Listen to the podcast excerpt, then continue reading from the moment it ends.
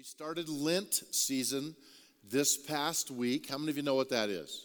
It depends on the tradition you kind of grow up in, but it's the 40 days that leads you up to Easter, the resurrection Sunday.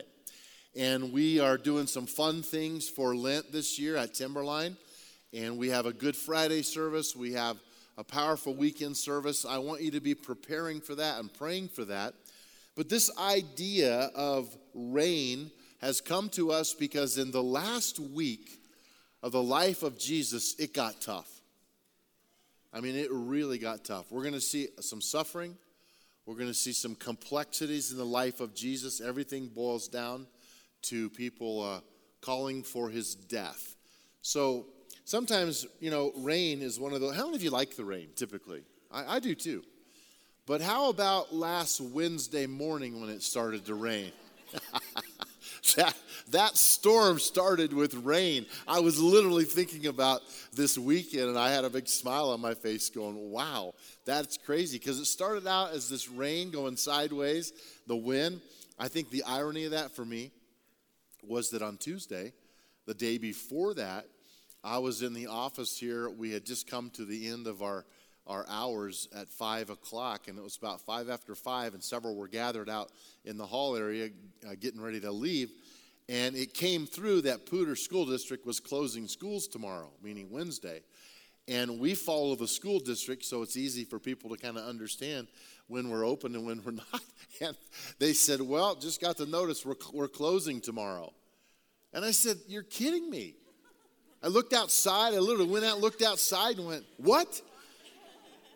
My car just said 62 degrees. They said it's a blizzard.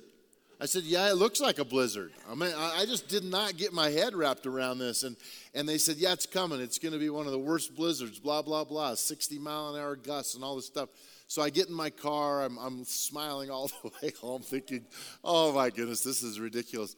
Wow, did it come? Um, it, it definitely hit. That's exactly what's, what's happening in our message today. Jesus has healed people. He's fed the thousands. He's ministered. Life is good. People love him. A lot of great things are happening in these little towns and cities. Jesus traveled about 60 to 75 miles circumference from that little Nazareth place. And, and so he hasn't been very far, but lots of great stuff has happened. It's an exciting time. However, the blizzard hits. And today we're going to pick it up with how the blizzard hits and some of the reactions of Jesus. This message is called Pressure Points. We have a small group study going along with it with a booklet that Jeff Lucas wrote, and it is fantastic, by the way, with the DVD series as well. So I hope you're in a small group. Create one if you don't have one. But we're going to be looking from the perspective of the Gospel of Mark. Now, if you're familiar with the Bible, Matthew, Mark, Luke, and John are considered the four Gospels. Gospel means good news. Mark is the shortest one, and he is the fast pace writer. Mark doesn't look back. Once he starts writing, he just go. He gets to the bottom line in like one sentence. How many of you like the bottom line kind of guys? You'll love this then. I kind of like that. And the problem with it is almost hard to follow because he doesn't give you a lot of narrative in between. He just hits one event after the other. So I'll fill it in as we go. But if you have a Bible, Mark 11, we're going to just go through that chapter. Right now, in this message, we're going to look at about 20 hours, 20 to 24 hours in the life of Jesus. And it's the beginning of the last week of his life here on this earth. So keep that in mind as we go. Now, sometimes we use the word rain in kind of a negative sense. We, we say it's a rainy day. What do we mean by that? It's just, it's not going great. We even have another phrase where we say, oh, when it rains, it pours. What does that mean? It just means it gets worse, right? It's bad now and it gets worse. It just keeps coming. So that's kind of what we have going on in this text. It's just going to rain. But here's what I want you to know before we dive into the outline rain puts moisture in the earth, which allows things to grow. How many times in Colorado, if you've been around here very long, do you hear it in the middle of the summer? we really need some rain all the time. I wish it would rain. So, when rain comes into your life, I want you to step back and think not just, oh, great, it's a rainy day. When it rains, it pours. I want you to think, God, what is happening in my life right now that I can grow from? The principles that you want me to learn during the rainy season of my life. And we can learn from the, the acts of Jesus, the decisions of Jesus. So he was under pressure points, Mark 11, all over the place. Let's go. Number one in your outline, the pressure, there are four pressures I want to give you. The, the first one is the pressure of knowing what is about to happen. The pressure of actually knowing something's going to take place in the next few minutes. It's not a good feeling, it's a terrible feeling. Jesus knew what was about to happen, and I'm going to read this in verse 1 of Mark 11. Follow along. As Jesus and his disciples approached Jerusalem, they came to the towns of Bethphage and Bethany on the Mount of Olives. Jesus sent two of them on ahead. Go into the village over there, he told them. As soon as you enter it, you will see a young donkey tied there that no one has ever ridden. How does he know this? Well, he's God. Okay? He knows. Untie it and bring it here. If anyone asks, What are you doing? just say, The Lord needs it and we will return it soon. I'm glad I wasn't one of those two guys. That's tense. Yeah, go steal a donkey from the town, and if anyone asks you about it, just say, I need it. The two disciples left, and they found the colt standing in the street, tied outside the front door. As they were untying it, some bystanders demanded, What are you doing untying that colt? I, I just love the tension here. They said what Jesus had told them to say, and they were permitted to take it. Can you imagine that? Then they brought the colt to Jesus, threw their garments over it, and he sat on it. How many of you know what happens next in this story? We call it Palm Sunday. That's this day. That's the week before the resurrection. That's, that's how it all started. Jesus announces, Go get the colt. There's a prophecy that says he's going to ride an unbroken colt. He rides it into town. People cut off palm branches, they lay their cloaks on the ground, Get this, they only did that for royalty. This is the first time in the life of Jesus, other than a few private moments, when a city, hundreds of people, thousands of people, are recognizing him as the king, and even more so, as God, son of David. they are declaring that he is the Messiah. This hasn't happened. Now, Jesus knows this is going to be the beginning of the last week of his life. He's never really let this happen before. If you study the Gospels, you'll see things like he does a miracle and he says, Don't tell anybody about this. Oh, by the way, don't, don't mention this. They do anyway, but he's constantly trying to keep it down. This is the first time he gets on the colt, rides down that familiar road right into Jerusalem, and thousands of people are cheering him on, and he's being called God. I, uh, I don't like knowing what's going to happen ahead. I remember one time I was in, we used to call it junior high instead of middle school. How many of you remember those days? And uh, I was at Orchard Mesa Junior High in Grand Junction, Colorado. And I had not even a friend, but just this guy, this random guy at school in the hall right before third period he comes up to me, almost bumps into me, and he goes, Guess what's going to happen in third period? And I said, What? And he said, I'm going to pull the fire alarm just as a joke. And I'm like, Oh, that's not a good joke, man. I mean, he just walked away. He wouldn't listen to anything I said. So I'm nervous. I'm, I'm going into class going, Oh, no, should I?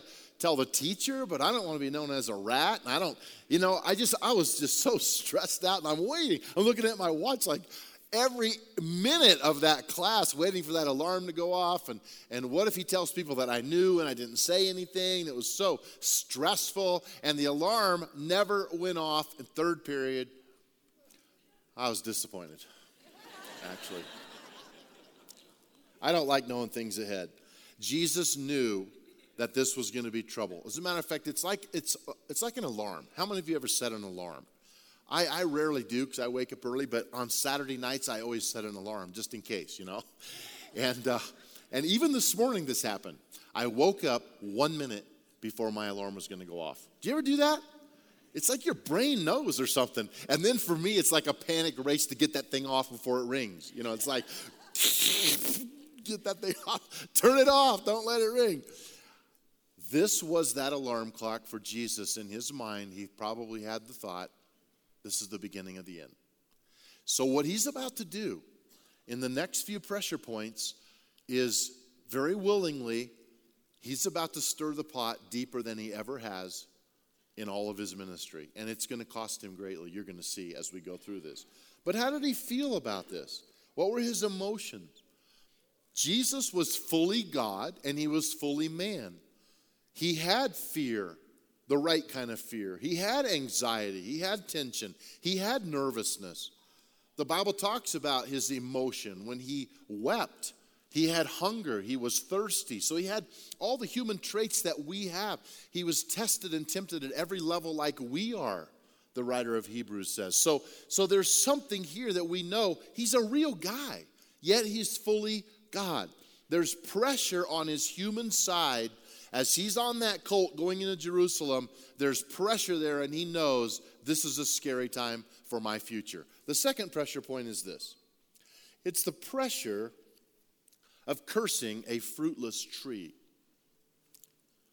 Now, a lot of people don't get this in the Bible and they just read over it and they don't stop to think about what's really happening here. This is a powerful picture of the day and age that Jesus lived in. I'm going to read it and then I want to explain it and I want to just discuss it with you. The next morning, as they were leaving Bethany, Jesus was hungry.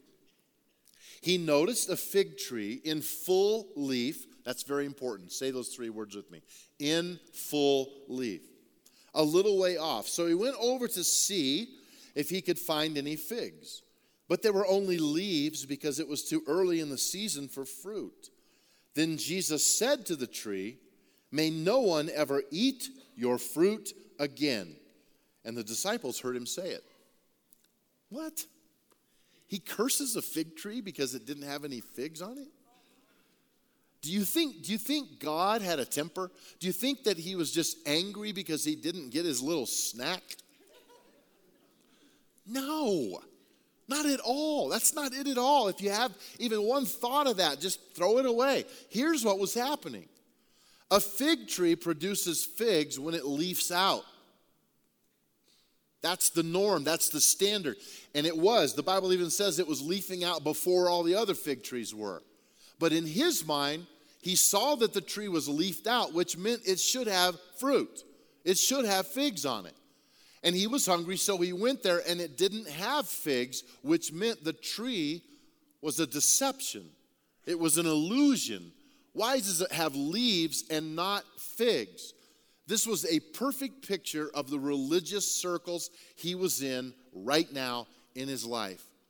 It was a picture of the Pharisees, Sadducees, scribes, teachers of the law who had leafed out but had no fruit. They g- gave their money publicly where people could see it. They said their prayers on the street corners out loud forever, and they used big words no one could ever understand. They dressed with headgear that had symbols on it and knots on it and certain ways on their robes to tell how smart they were, how studied they were. And believe me, they were. They were brilliant, but they were leaves, they had no fruit. And Jesus is cursing the notion that you are a fake. You can't be a fake. If you're going to have leaves, then you need to have the fruit of God in your life, and you're going to be caught. He's trying to make a point that if you look like you have fruit on it, you need to have fruit on it. It's a deception, it's an illusion. You know, I, I think about sometimes in our lives when we care more about our image than we do the truth about the core of us. You know, I've talked about this before, but it's a, it's a wonderful reminder to ask this question Do you know who you really are at the core, the truth of who you are? I think I know my weaknesses. I think I'm pretty self aware. and I think I'm not sure I want everyone to know some of my weaknesses.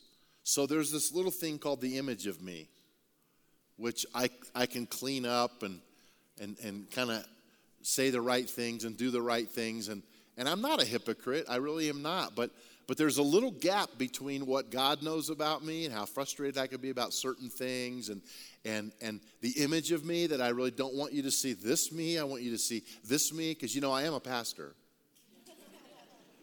right? And, and so there's expectation, and I want to try to meet those expectations. Now, this is, this is an honest attempt to be the best me I can be. So I'm not trying to live as a hypocrite. I'm just saying, I think all of us have a little gap between the truth about us in our humanness, in our flesh, when I'm tempted. We all have weaknesses and stuff that we're, we're trying to figure out. We're trying to really be. But here's what happens to mankind we work on the image of us, and that image starts to get farther and farther from the truth of us. Oh, I like it when people say that about me. I'll, I'll get them to say that a little more. I'm, so all of a sudden, we have a culture full of people that are completely image driven and they've lost sense of where they really are. And then they're exposed. Boom. Man, have you ever seen someone that got exposed and their immorality was was put before you, or they were stealing money, or they, they were whatever, and you went, I never dreamed that that person would have that problem. I'll tell you what happened. They lost the core of who they were. They were leafy, but they had no fruit. And Jesus is saying, I don't want to have anything to do with that. Why? Because he came so that people could have life and have it abundantly. He came so that when the Spirit of God comes in you, you have fruit to offer. Come and see that I am good. Taste and see that I am good. That's what Jesus wants in our lives. So he doesn't want you to look successful or act successful. He wanted you to be not image driven, but truth driven. Jesus feels the pressure of correcting this wrong. That's why he cursed the tree. He's making a point that those things that are fake should not be allowed to look so good. And he's going to expose it. Everybody with me? Say yes. This gets worse, okay? It's the third point, and that is the pressure of promoting justice. So now he's going to take this cursing and this, you know, kind of this, this harshness to the temple. And many of you know the story when he turns over the tables, and this is why. It's all part of this day of him cleansing stuff. No, this tree's not allowed to look like that because it's not bearing fruit. No, the temple's not made for this. Here's, here we go. When they arrived back in Jerusalem, Jesus entered the temple and he began to drive out people buying and selling animals for sacrifice. He knocked over the tables of the money changers and the chairs of those selling doves. He stopped everyone from using the temple as a marketplace. And he said to them, The scriptures declare, My temple will be called a house of prayer for all nations, but you have turned it into a den of thieves. Now he's being really bold right here. We've not seen this in him before. Look at verse 18. When the leading priests and teachers of the religious law, that's all that group, heard what Jesus had done, they began planning on how to what? Kill him.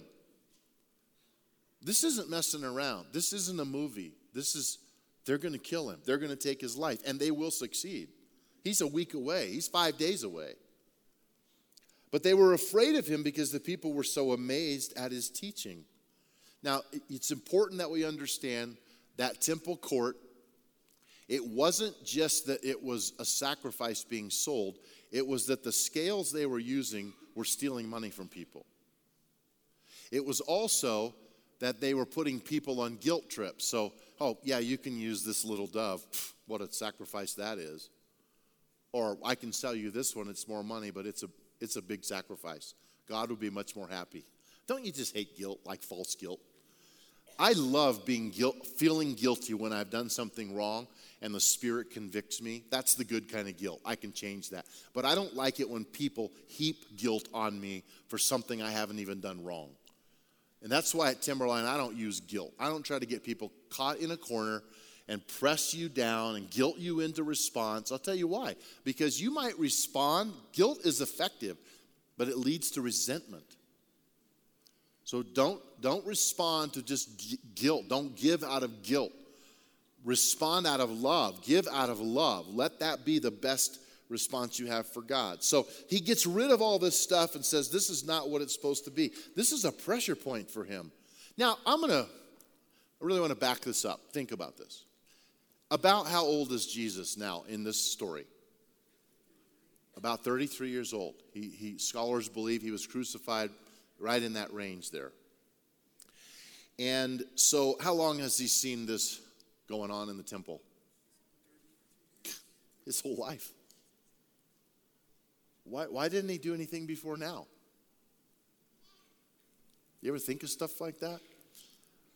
I believe, I believe he knew this would be the end of him. I believe he knew this was the time clock and they would kill him for this.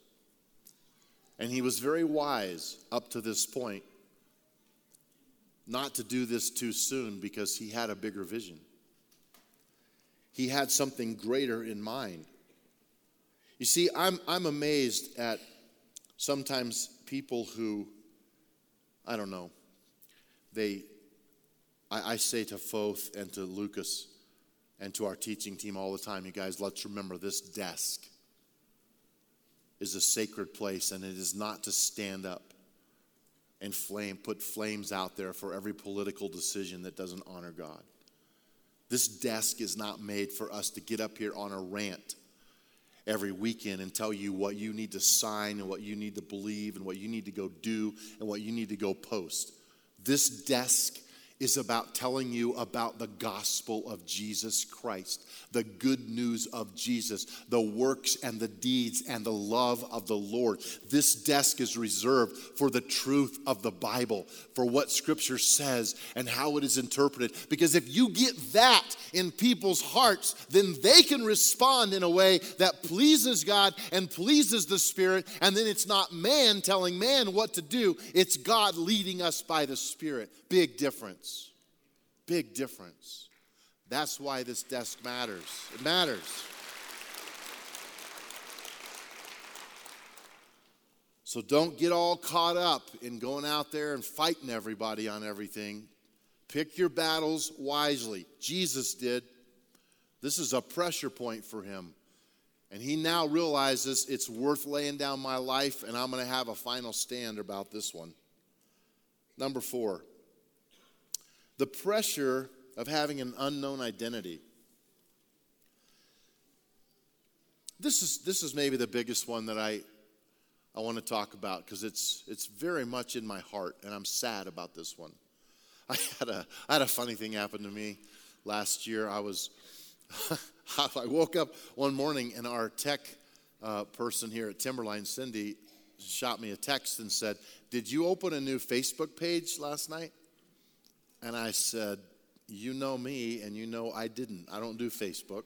Nothing wrong with Facebook, but I just don't do it for a variety of reasons. But um, I said, No. And she said, Well, you need to see this link. Someone has opened an account, and they're saying it's you.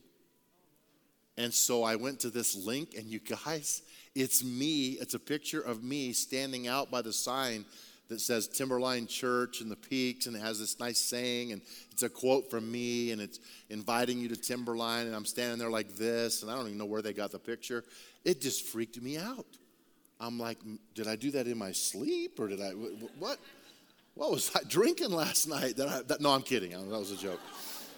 I couldn't believe it. it. It shocked me. It set me back. It was not me and she got it all shut down finally but i just thought wow what what is going on that that this identity would be important to someone so i just want to say if you ever get like a, a, a facebook uh, message from me that says hey i'm in mexico and i need money it's not me okay it's not me i promise i don't know who it is Verse 27 Again, they entered Jerusalem. As Jesus was walking through the temple area, the leading priests, the teachers of religious law, the elders came. This is, this is the group, you guys. This is who we've been talking about. They came up to him, and this is important. They demanded. That's a harsh word. They demanded. It's like, we're the boss. You're going to answer to us. By what authority are you doing all these things? Who gave you the right to do them? I tell you, I'll tell you by what authority I do these things if you answer one question. I love this. Jesus is so wise. Jesus replies, Did John, he's talking about John the Baptist, did John's authority to baptize come from heaven or was it merely human? And then he says a big Greek word that's a command answer me. So they huddle up. I can just see them. And they talked it over among themselves. If we say that it was from heaven, he will ask why we didn't believe John. But do we dare say it was merely human? For they were afraid what the people would do because everyone believed that John was a prophet. So they finally replied, We don't know. We're not going to answer the question. Jesus responded, Then I won't tell you by what authority I do these things either. nanner, nanner, nanner.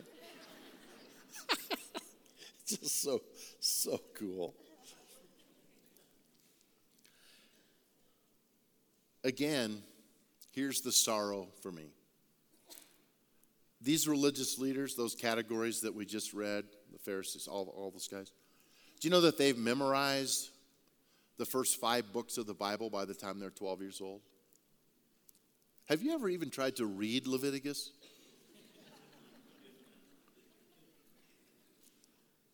they knew the law. They prayed four to six times a day. They had all the right stuff. Their lives were given to this, and they were brilliant. They were so intelligent. But think of this with all of that, right in front of them is God. Right in front of them is God. And they don't know it. All their study, all their work, all their labor and God is standing right in front of them and they don't even know it. Now, I've got to tell you, with that kind of an attitude that they had toward him and their anger and their demanding, I would have moved, if I was Jesus, I would have moved out of the core truth of me over to the image. Just being honest, and I would have said something like, You want to know who I am? I'm God, and you're not. You see that fire coming down from heaven right now? That's for you. Right? Right? There's just got to be a little bit of a revenge end in the movie. But Jesus doesn't retaliate. And here's why. Remember this if you forget everything else I've said today. Remember this. His vision and his purpose was greater than retaliation. He knew why he came to this earth. He came to this earth for the very people who did not know him. He was going to lay down his life. They weren't going to kill him. He already knew that. He was going to lay down his life so that the blind religious people could see the truth that he was the Messiah and he would be the sacrifice for their sin and all the sins of every human being from that day forward. Wow. Talk about not letting that moment override your passion or your retaliation or your revenge or your anger, that's a pressure point. Man, I've been walking around this week saying, God, show me, please, how to stop when my agenda is broken and to live with the promise of God and to live with the passion to bear the fruit of the Savior and not my own. Three things I want to end with. Lessons learned. Number one, God has a plan for my life. You guys don't ever forget that. He has a plan for your life. It's not just any plan, it's His plan. And I'm not saying that it's every breath or every step. As a kid, I got so confused about this predestination stuff, and I'm like, okay, does He know I just stepped over here? Like, did He know I was going to do that? Or did He know I was going to come over here? Oh, I, I tricked Him. Ha, he didn't know I was going to do that. Forget all that. Doesn't matter. Doesn't matter. He has a plan, a plan for you to prosper, for you to reach your sweet spot, for you to bear fruit. Number two, God wants us to produce fruit. I'll make this quick, but please hear it. Don't let busyness disguise productivity. A lot of Christians are busy. A lot of people are busy, but are they productive? You know, if you lead an organization or you're a boss, you don't look too much at how busy someone is. You look at what they produce. Don't let effort take the place of accomplishment. Do you know that you can sleep and not be rested? How many of you know that firsthand? That's awful.